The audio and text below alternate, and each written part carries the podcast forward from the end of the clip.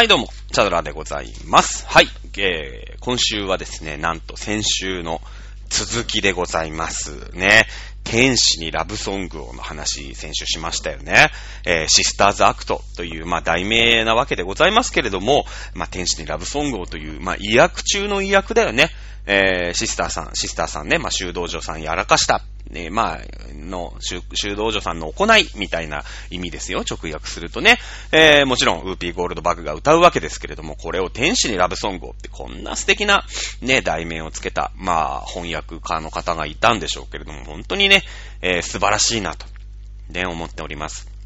で、まあ、そんな中でね、えー、じゃあ、天使にラブソングをの、その、修道院ですよね。皆さんこう、うん、シスターの格好をしてさ、ね、こう結構厳かな教会なんだけど、楽しくやろうぜ、みたいな感じでみんなでこう、歌を歌うわけですけれども、じゃああれがカトリックなのか、えー、プロテスタントなのか、ね、えー、いう話で先週は終わったと思いますね。えー、まあ、尺的には多分、まあね、そっから1時間ぐらい喋っても、多分流してくれると思うの。局長さんも優しいからね。うん。ごめんなさいって言えば、まあ今週ね、ちょっと長かったねって言われるぐらいで、多分大丈夫だと思うんだけども、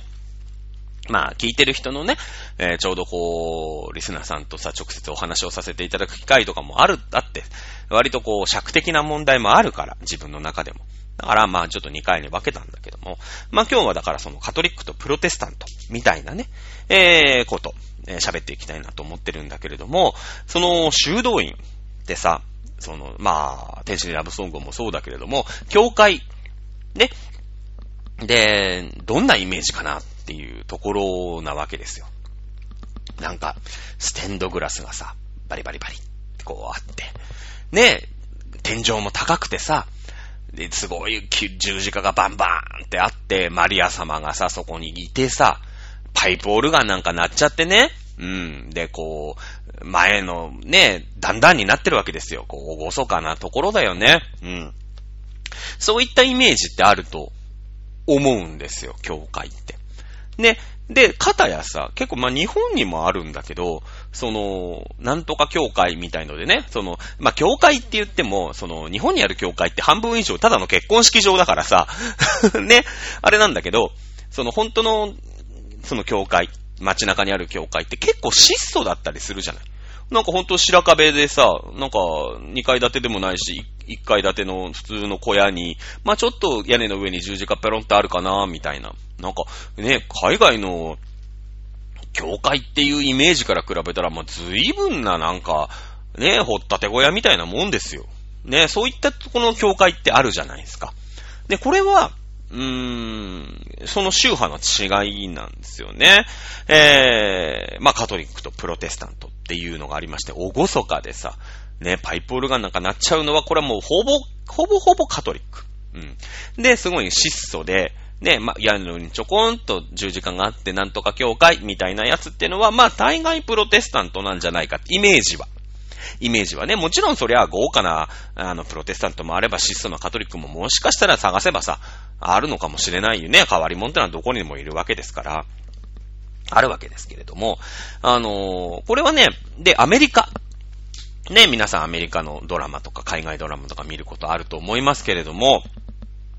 アメリカの人たちが、その、お祈りをする教会っていうと、あんまりなんか、おごそかででっかい、荘厳なイメージってないじゃない。まあなんかちょっと街中でね、ちょっとこう、お祈り行きますよ、みたいな。ちょっと気軽な、みたいな、とこあるじゃない。でもなんかこう、ヨーロッパとか行くとさ、ねえみんな、なんかすごい貴族さんたちがさ、ねえパイプオルガンの元、こう、賛美歌を歌ったりするわけでしょ？これね、カトリックとプロテスタントの違いなのね。で、なんでこれをね、チャドさん詳しいかっていうと、僕、世界史はね、ほとんどよくわかってない。うん。勉強しなかったから。でも日本史はね、好きなの。まあ自分でも勉強してるし、まああの受験とかでも使ったし、それでも、それでまた好きになって、どんどん自分で調べたりもするから。でも、じゃあ教会ってお前、それ海外のね、世界史じゃないか言うと思うんですけど、世界史なんだけど、日本にね、ちょいちょいちょっかい出してくるんだ、この、キリスト教っていうのは。うん。もちろんそのキリスト伝来だよね。うん。えー、じゃあキリスト伝来では、その、カトリックなのか、プロテスタントなのか、みたいなことになるわけじゃないもちろんその最終的に迫害とかされちゃうってね、そのキリスト教禁止とかになるんだけれども、日本にあるキリスト教の教会ってそんなに、こう、合成な、ね、感じじゃない、じゃない。まあまあその、結婚式場みたいなね、教会は除きますよ。結婚式場はそれは豪華なとこでやりたいさ、みんな。ね、豪華なウェディングドレス着て、ね、可愛いチャペルを歩きたいじゃないですか。まあそういうのはちょっと置いといて、本当にその日曜日に、こうみんながお祈りに行ったりみたいなね、ところ。まあ、プロテスタントっていう、まず、じゃあ言葉の意味でね、プロテスト。これはもう英語わかる人は、抗議するとか、うーん、なんだろうね、反論するとかっていう、まあ意味なのさ。ぶっちゃけ。で、もともとカトリックっっていう、カトリック教会、まあカトリックっていう宗派がずっとあって、ヨーロッパで。で、もう何をするにも、こう、もう、教会が一番偉いみたいな。学問の世界でも教会が一番偉いし、学、ね、政治でも教会が一番偉いし、みたいな時代なんですよ。ヨーロッパの歴史って。で、でも逆に、その何千年もさ、その、権力があるところっていうのは、当然その、うん、例えば不正とか、汚職とか、あとその階級社会みたいなね、ちょっとこうおかしいんじゃないの？みたいな、ね、えー、いうことなんですよ、カトリックって。その、もう、そもそも、うーん、こう、宗教に、まあ、お坊さんだよね。日本で言うとこの。は、もう特別な人で、で、しょうがねえから、お前らに教えてやるみたいな、その、えー、キリストとは なんだろう、神の声とはさ、何ぞやとか、こんなことをキリストは昔言ってたんだよ、みたいなのを、小出しにするんだよね。小出しにするの。で、教えない。で、ありがたがって、お布施ね、寄付とかしてくれたら、しょうがね教えてやるか、みたいな、ちょっとこう上からなんですよ。で、まあ、その、ね、そうやって、でもさ、それっておかしいんじゃないのみたいな。っていうのを、まあ、マルチン・ルターという人が思ったわけだよね。ドイツかな？確か。えー、その、宗教だから、その人がね、一人の人がその神と向き合う、まあ、向き合うというかさ、信仰っていうのがそもそも大事であって、その、なんか知んないけど、お布施の額で、お布施をいっぱいやったやつが、偉いみたいなの、こう違うんじゃないかと。ね、もちろんその、教会はさ、寄付で成り立ってるから、いっぱい、貴族さんみたいにいっぱい寄付をしてくれる人に、こう、手厚い、神のご加護があって、一般庶民はさ、ちょっとしかこう、寄付ができなかったりとか、全然寄付できなかったりすると、その、神様もね、恩恵をこう、渡さないと。これはおかしいんじゃないかと。その宗教ってそういうもんじゃないよね。いうことで、その宗教改革というものが、まあ、ドイツで始まるんですよ。で、それで起きてきたのがプロテスタント。まあもちろんその抗議する、えー、異論を唱えるみたいな意味なんだよ、プロテストって。で、それをまあ異論を唱えた人たちってのはまあプロテスタントっていう、まあ集団。まあだから異端児とか反乱分子みたいな意味なんですよね。うん。で、それは当然、庶民に圧倒的な支持を得るんですよね。貴族はもともといっぱいお布施もするから、もうカトリックでさ、その癒着してるわけ、忖度してるわけですよ。宗教勢力と。ね。だけど、それは民衆。だからもう宗教改革っていうのは、もう、いわゆる、ね、革命、宗教改革という名の宗教革命なわけですよ。民衆が、いやいや、私たちもキリスト教、キリスト様をね、えー、拝んでるじゃないかと。おかしいじゃないか、これは。ね、いうことで、いや、そんな、あんなお布施とかね、なんか権威主義みたいなのに溺れてるカトリックってのはこれはおかしいと。いうことで起きたのが、これはプロテスタントっていうことなんですよ。だから、カトリックの教会っていうのは、もともとそういうさ、貴族様たちのための政治というか宗教だから、おごそかだし、パイプオルガンもやって豪華だし、ステンドグラスもバンバンバンバンってあって、こう、なんての、ちょっと入りづらい、一元さんお断りみたいなね。うん、あの、入るのに、こう、君、今週、いくらお布施した？みたいなところで、こう、入れますよ。あ、じゃあ、どうぞ入ってください。あ、何々公爵様、あ、どうぞこちらへ、みたいな。一般人、へ、入るんじゃねえみたいなことになってるわけです。で、えー、それはおかしいっていうことで、庶民がね、えー、プロテスタントっていう新しい宗教集団を作って、ね、だから、プロテスタントの教会っていうのはすごい質素なんですよ。あんなね、なんだかすごいこう、ゴテゴテした装飾とかは、みんななんか貴族のためのものじゃないかと。違う。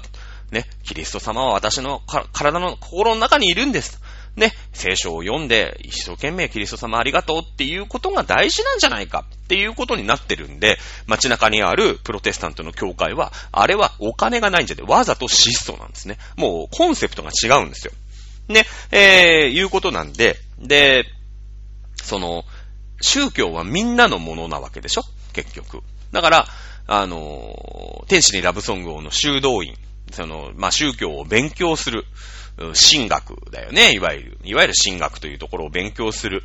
シスターさんが存在するという、うん天使にラブソングは、これは間違いなくカトリック教会のお話と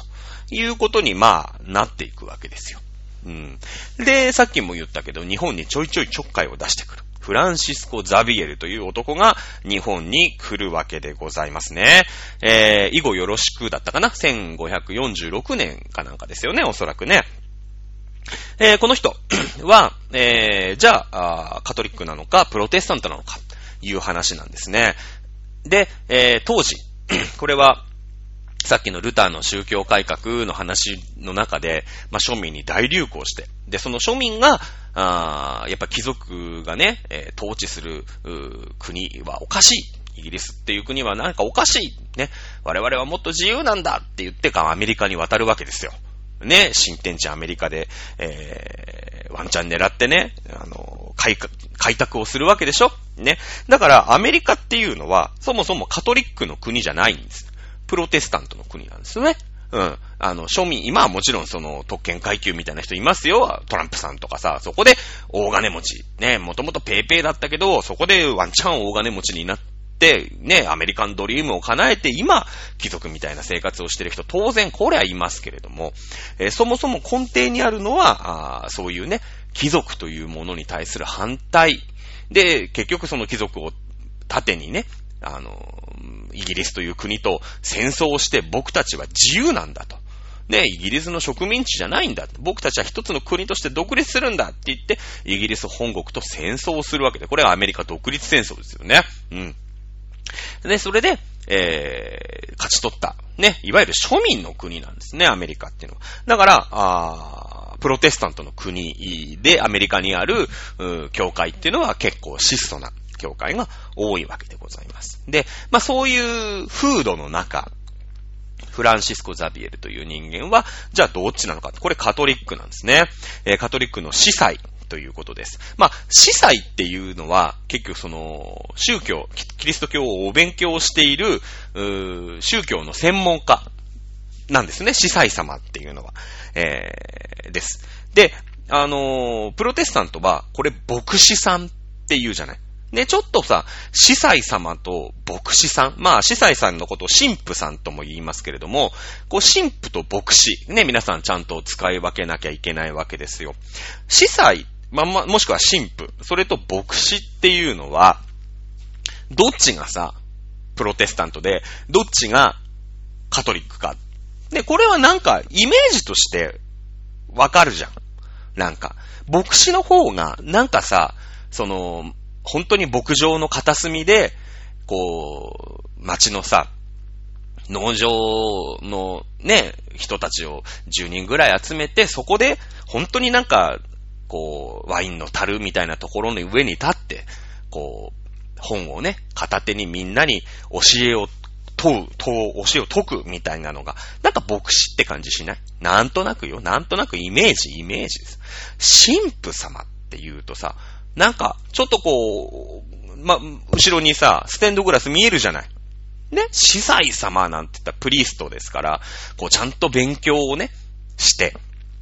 あの、専門家みたいな、ちょっと特権階級みたいなイメージあるじゃないですか。これあると思った人はそのままで大正解です。えー、カトリックは司祭、もしくは神父と言いますね。その宗教を司る人のこと。で、プロテスタントの司祭様ってのは言いません。えー、牧師さんですね。あのー、しかも牧師さんは他の仕事をついてたりします。あの、神父様とか司祭様っていうのは、いわゆるなんか防衛大学校みたいなね、あのー、宗教の学校に入ってしっかりお勉強をしてる専門職なわけですけれども、牧師さんっていうのはまあ僕ですから、えー、牧場だ、牧場主だったりするわけですけれども、他に仕事をしててもまあ OK なんですね。まあ、あの、その代わりだから縛り厳しいですよ。牧師さんっていうのは、なんかこう、ああ、じゃあじゃあ、司祭さんっていうのは生涯独身を貫かなくちゃいけないとか、聖職者であるみたいなね、感じじゃない。だけど、まあ、牧師っていうと、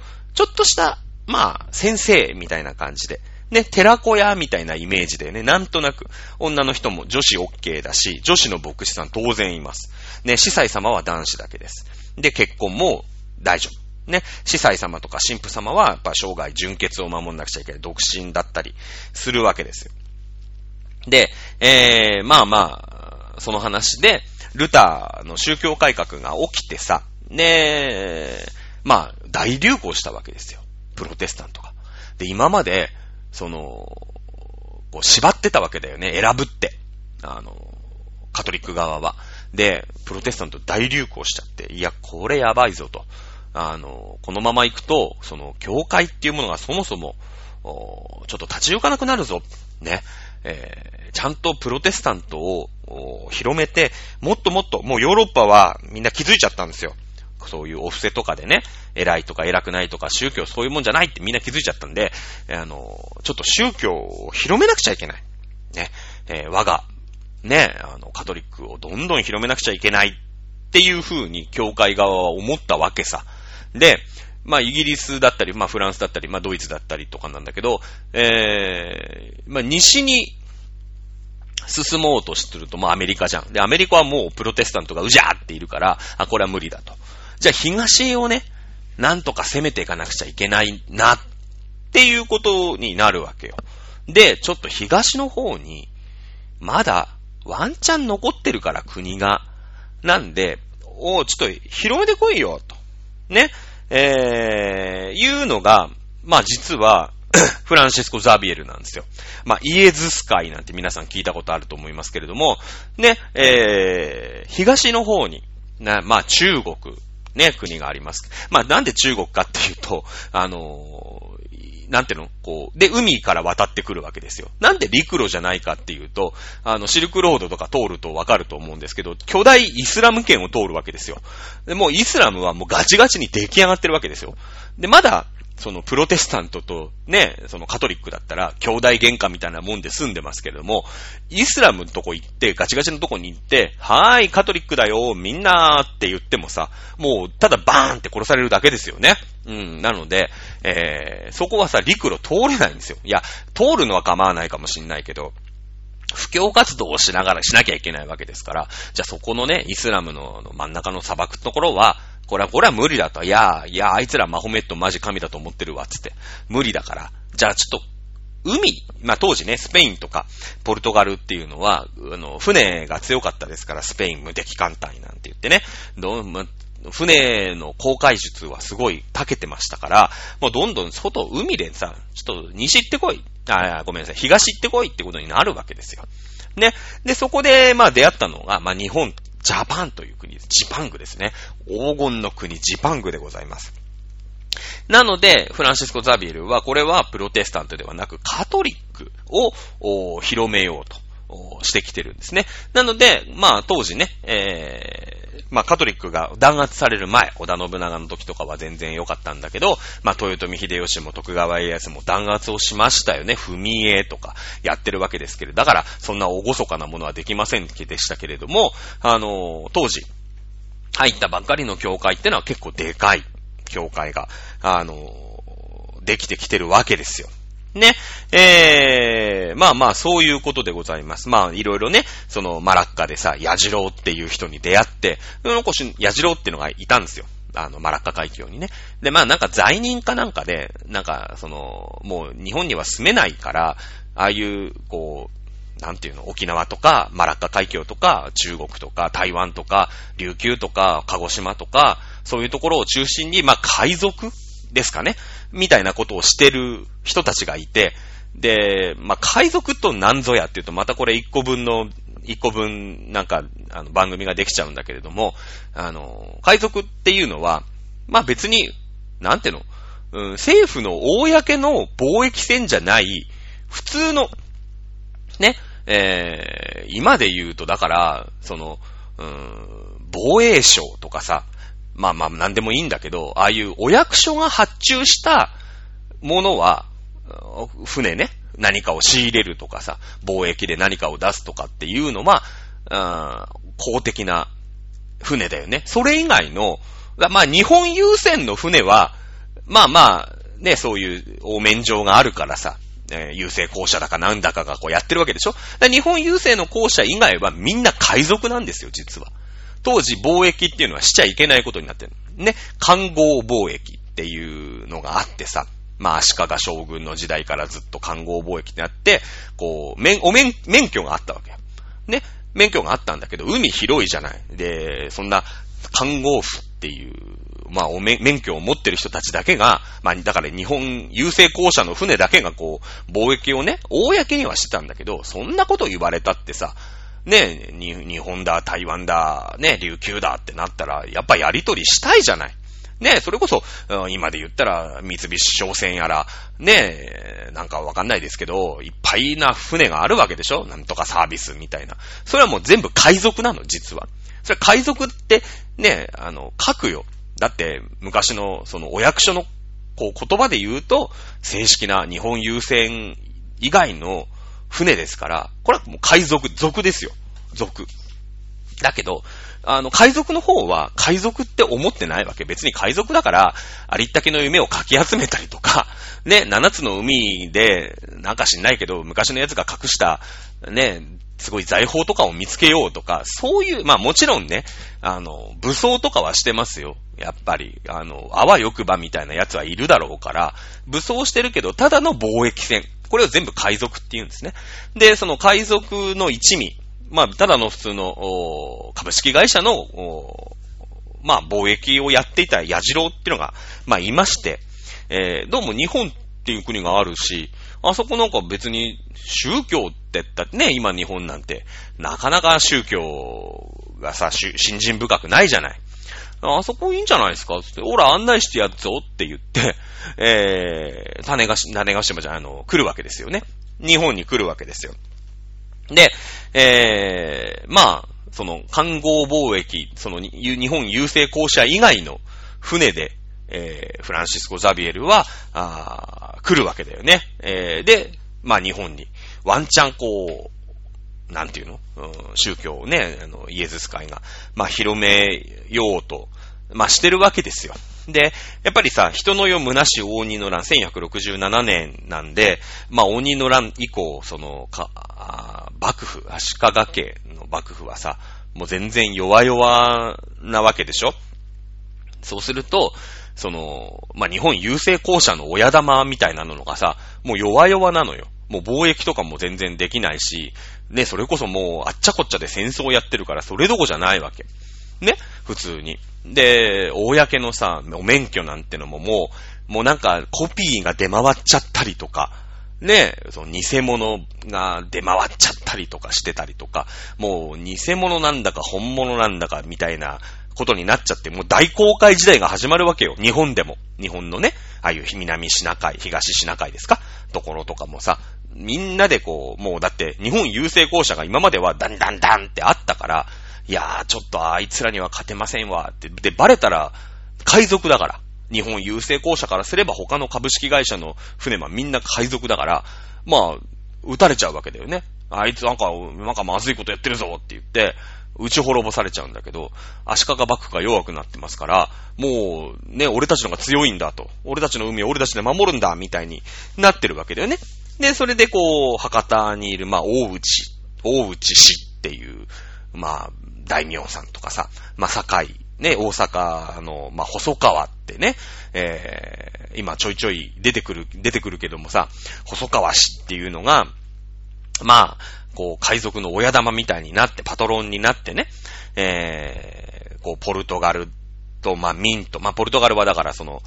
イエズス海とかの船が来るわけだけども、そういう手引きをして、ね、えー、日本とかのこう大勢力を、あのー、当時作ってたわけですよ。ね、大海賊時代なわけ。ね、ゴムゴムの実だかなんだか知らないですけども、ね、で、それで鉄砲をさ、あの、1543年かな多分、以後、以後予算上がる鉄砲伝来 ですよね。キリスト伝来が以後よく広まるキリスト教ですから、1549年でしょ？まあ、その辺だよね。で、1467年、人世の虚し応仁の乱ですから、まあ、その、もともとはだからポルトガルとかも入ってこれなかったわけよ。足利さんのさ、室町時代、室町の、は、あの辺をちゃんとした船じゃないと通してくれなかった。ね。何回か来ようとしてたと思うんだよ、多分ね。うん。だけど、やっぱり、室町幕府は正当な貿易じゃないと入れませんっていうね、免許がなきゃダメってなってたけだけど、まあそっから室町幕府が弱くなって、えー、そっからまあ100年も経たないうちに、鉄砲も伝わる、うーキリスト教も伝わると。いうことになって、もうこれね、歴史的にこう、整合性があるというかさ、ね、えー、そんなき、そんな感じになるじゃないですか。ね。で、だから、まあ、あの、まあ、何が言いたいかっていうと まあ、カトリックとプロテスタントには、そういうことがあるわけ。なんかその、ローマとかフランスとか、ああいうね、ごてごてしい、えー、お布施とか、まあ、不正とかっていうのが、まあ、横行してた昔からのカトリック。ね。えー、そして、そういうもんじゃない個人のね、信仰が、あの、キリスト教ってのは大事なんだよ。これはプロテスタント。まあ、アメリカだったり、まあ、イギリスだったり、ね、えー、オランダだったり、ドイツだったり、まあ、シンプルですよね、おそらくね。まあ、これ日本にも同じような流れが実はありまして、鎌倉時代にえー、起きます。まあ、日本ですから当然仏教で起きるですよね。鎌倉新仏教っていうのが起きます。あのー、まあ、平安時代からずーっとさ、もちろん仏教っていうのは、まあ、奈良時代に伝わってくるんだけれども、まあ、当然政治と、こう、密接に、えー、関わってくるよね。だって、聖徳太子は仏の力で、ね、国をまとめようって言って、こう、どんどん仏教っていうものはこんなもんなんだって言ってね、えー、やります。だから、うーん、当然その特権階級の人たちがさ、ね、やっぱり、こう、仏の教えだったり、まあまあ、お布施をしたってこともあるでしょう。ね、歴史は繰り返すわけですよ。で、それで、実、で、まあ、庶民たちはおかしいんじゃないかと。うん。うん、やっぱり、僕たちがね、こう、仏様を、おなんていうのかな、まあ、信じることが、まあ大事なんじゃないかって。まあ、ちょっとこれは日本人と、まあ、欧米人の、うん、考え方の差というか、日本人ってそういうところで、あいつが悪いんだって、あの、ね、なんか、昔の仏教は滅ぼしてしまえみたいなね、装飾、あの、肉食系じゃないんですよ。あの、日本人って。で、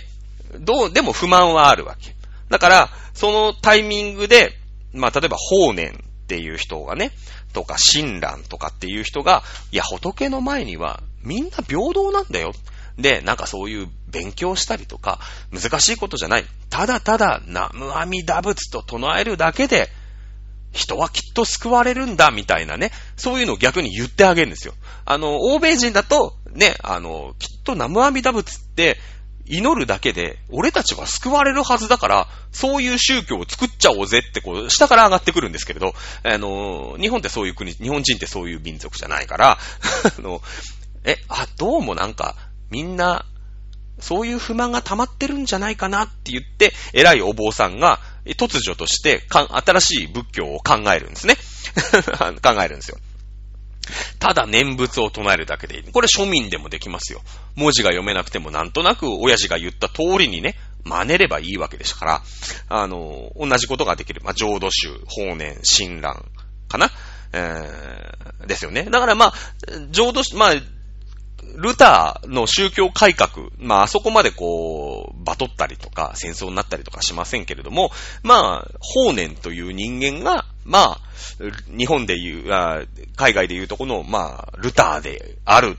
のかなという気もするよね。あの、念仏を唱えるだけで誰でも極楽浄土に往生できるっていう、まあよく皆さんも歴史の授業で習ったと思いますけれども、知ってますか皆さ